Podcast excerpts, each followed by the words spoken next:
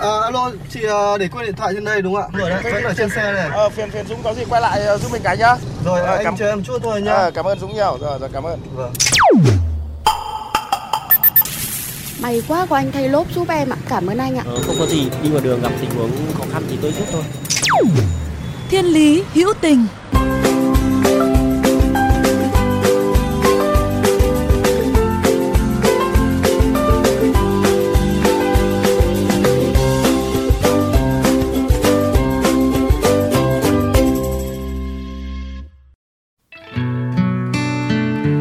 chào quý vị thính giả, các bạn đang đến với khung giờ của Thiên lý hữu tình, nơi mà chúng ta sẽ cùng nhau lắng nghe những câu chuyện đẹp của cuộc sống. Quý vị thân mến, những ngày cuối cùng của tháng 7 đang dần trôi qua, nhưng quá khứ hào hùng một thời hoa lửa thì vẫn luôn còn mãi trong trái tim và ký ức của những người anh hùng năm xưa. Chính bởi nhân duyên đó đã đưa chúng tôi có cuộc gặp gỡ cùng bác Nguyễn Viết Trì là cựu chiến binh trung đoàn 20 quân khu 9 tại chính căn nhà nhỏ của bác trên con phố Hàng Đào. Người chiến sĩ năm xưa vẫn mang theo những thương tật của chiến tranh để lại. Trên tay bác vẫn nâng niu cuốn sổ tay màu đỏ, bởi đó là những dòng chữ lưu giữ những kỷ niệm. Không chỉ vậy, bác còn cẩn thận ghi chép lại tên các đồng đội của mình, những liệt sĩ vô danh vẫn đang chờ được tìm lại tên để về với gia đình.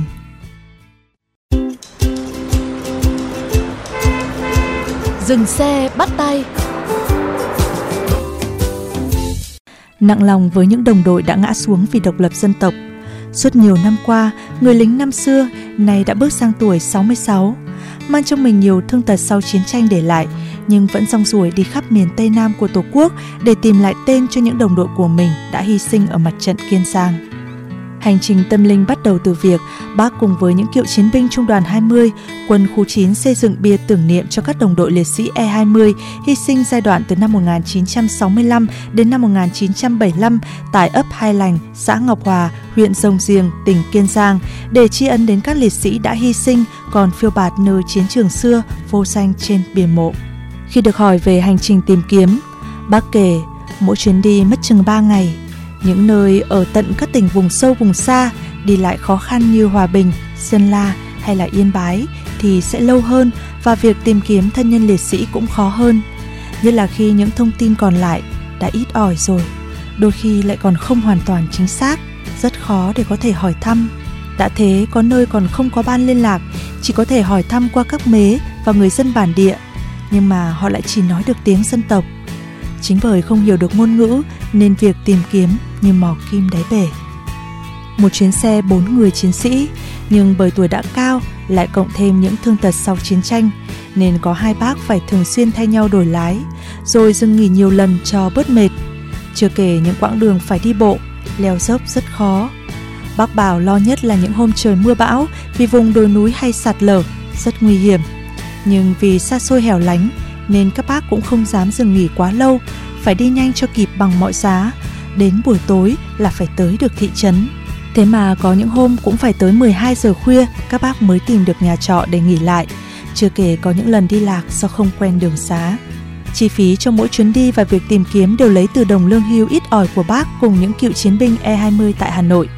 Khó khăn về kinh phí là không thể tránh khỏi. Vậy còn trở ngại nào nữa không bác? Bác cười và bảo, chính ra khó khăn nhất trong hành trình đi tìm đồng đội, đôi khi lại đến từ chính những gia đình liệt sĩ. Bởi trải qua hàng nửa thế kỷ, họ không còn hy vọng vào những tin tức của người thân. Nên có những gia đình không còn lòng tin và không muốn kết nối, thậm chí còn không chào đón khi bác tìm đến. Nhưng những điều đó chưa bao giờ làm bác nản lòng, cũng bởi trái tim kiên cường của người lính và cũng bởi chính những cuộc tìm kiếm thành công chính là động lực và để lại rất nhiều cảm xúc không bao giờ quên. Trong cuộc hành trình đi tìm kiếm và trả lại tên cho 27 liệt sĩ thì có rất nhiều kỷ niệm như gia đình liệt sĩ Nguyễn Văn Giáp quê ở Kim Sơn, Ninh Bình. Khi chúng tôi đến kết nối liên lạc với gia đình để tìm kiếm liệt sĩ thì cha liệt sĩ là cụ Nguyễn Văn Hán lúc đó đã 105 tuổi. Cụ vẫn đang ngày đêm canh cánh tìm được và đưa con trai liệt sĩ Giáp về theo tâm nguyện của vợ ông lúc đi xa. Cụ nói một câu như thế này, tôi yếu rồi, nhưng cố gắng mỗi bữa ăn cho được một bát cơm, một cốc sữa để chờ đón thằng Giáp về. Đến ngày 30 tháng 8 năm 2000, liệt sĩ Giáp đã được tìm thấy mộ và vinh danh tại nghĩa trang liệt sĩ tỉnh Kiên Giang. Cụ Hán cười nói với các bà con hàng xóm, thế là tôi có thể nhắm mắt được rồi. Đúng như vậy, 50 ngày sau, cụ trở về với thế giới bên kia. Tôi ước giá mà quý vị cũng đang ngồi đối diện trước mặt bác Trì để thấy được sự nghẹn ngào thắt lại khi kể về câu chuyện này của người lính năm xưa, người đã từng chẳng sợ khổ, sợ khó, sợ nguy hiểm.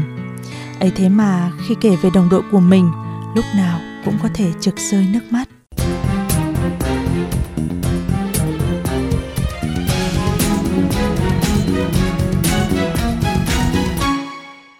Đến nay, mặc dù tuổi đã cao, sức đã yếu, nhưng nhiệt huyết của người lính cụ Hồ năm xưa vẫn không hề suy giảm, vẫn miệt mài với công việc này và xem đó như là một mệnh lệnh đến từ trái tim. Suốt 4 năm qua, dù sức khỏe không còn như trước, mang trong mình các thương tật, nhưng bác nói vì cả cuộc đời này, tôi mang ơn, tôi nợ các đồng đội quá nhiều. Bước chân vào nghĩa trang là tôi chảy nước mắt vì còn nhiều đồng đội vô danh. Tôi làm tất cả những gì có thể cũng là để trả ân nghĩa, trả lại tên cho các anh, những người đã hy sinh thân mình cho đất nước, cho chúng tôi được sống. Ngày bác chăn chờ, đêm thì nằm mơ về đồng đội, nên bác mong những giấc mơ đó sẽ thành hiện thực. Nếu như sức khỏe, tuệ còn minh mẫn và cho phép vì chúng tôi là thương binh có nhiều bệnh tuổi già nếu được tin tưởng và hợp tác chặt chẽ của các gia đình liệt sĩ thì sắp tới sẽ thắp lên hy vọng trong thời gian tới trước mắt có thể tìm được khoảng 50 liệt sĩ ở nghĩa trang liệt sĩ tỉnh Kiên Giang. Xa hơn nữa là tìm kiếm được khoảng 400 liệt sĩ E20 quân khu 9 hy sinh tại huyện Rồng Giềng, tỉnh Kiên Giang thời kỳ 71-75. Nói đến đây chúng tôi xin phép được đặt tên cho câu chuyện ngày hôm nay là Người anh hùng giữa đời thường. Bởi những năm tháng chiến tranh ác liệt đã lùi xa, nhưng chính nỗi nhớ thương những đồng đội đã nằm lại trên chiến trường năm xưa đã thôi thúc người lính tuổi nay đã cao lại một lần nữa đứng lên, vác trên vai là những yêu thương, làm hành trang đi tìm lại tên cho các đồng đội. Trước khi chia tay để ra về, bác Trì vẫn không quên dặn dò. Cô ơi, Cô nhớ về nhắn giúp tôi với các gia đình thân nhân liệt sĩ của Trung đoàn 20, quân khu 9. Hãy có lòng tin, cứ tin tưởng vào chúng tôi để tiếp tục tìm kiếm trả lại tên cho các đồng đội của tôi càng sớm càng tốt cô nhé. Tôi bắt tay bác trong niềm xúc động. Vâng bác, bác yên tâm và nhớ giữ gìn sức khỏe để có thể nối dài được những hành trình yêu thương từ quá khứ tới hiện tại và tương lai bác nhé. Quý vị thân mến, chiến tranh đã lùi xa nhưng ký ức về những năm tháng hoa lửa vẫn chưa một lần phai nhạt trong tâm thức của những người lính năm nào. Đâu đó trên khắp đất Việt thân yêu, hình ảnh những cựu chiến binh lăn lộn khắp nơi, cả những nơi núi cao vực thẳm, tìm lại tên tuổi cho đồng đội. Mong sao câu chuyện về người anh hùng giữa đời thường mà Thiên Lý Hữu Tình kể cùng với quý vị ngày hôm nay sẽ góp sức cùng bác viết trì, lan tỏa niềm tin, hy vọng để san sẻ bớt những mất mát không bao giờ có thể lấp đầy.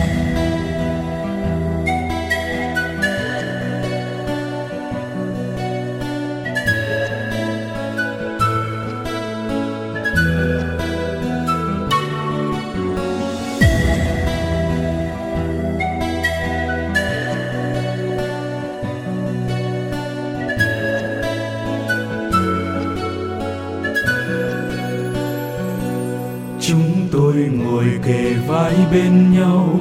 Trăng trôi trên đầu xuống, ánh lửa hồng bừng soi đêm thâu. Làn khói che sương mờ. Bạn tôi đang mơ, nơi làng quê yêu dấu. Có con kênh đào, lúa xanh hai mùa mát cánh đồng.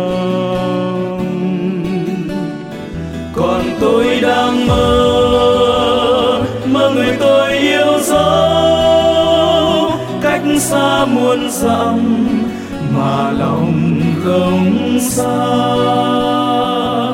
Chúng tôi nằm đầu gối trên tay, nghe chim kêu ngoài bãi, mắt đưa nhìn trời sao lung linh, chuyện mãi quên đêm dài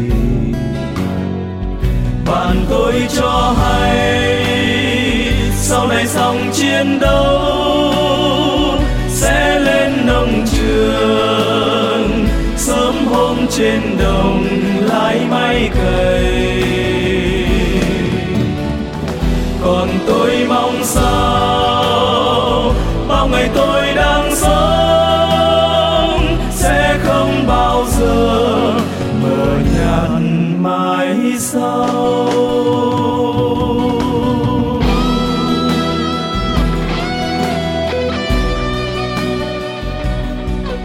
Các bạn thân mến, Tiên lý hữu tình hôm nay xin được khép lại tại đây.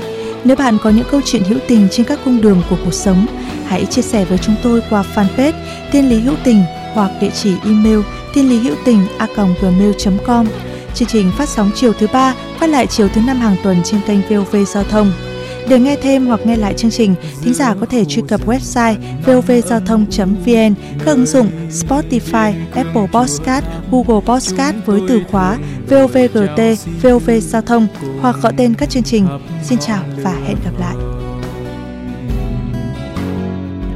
cùng chia cho nhau bao hiểm nguy gian khó giữa cơn mưa rừng vách chiến hào. Nhiều khi vui sao đang hành quân chiến đấu, lá thư quê nhà truyền tay cho nhau. Bạn tôi đang mơ, nơi làng quê yêu dấu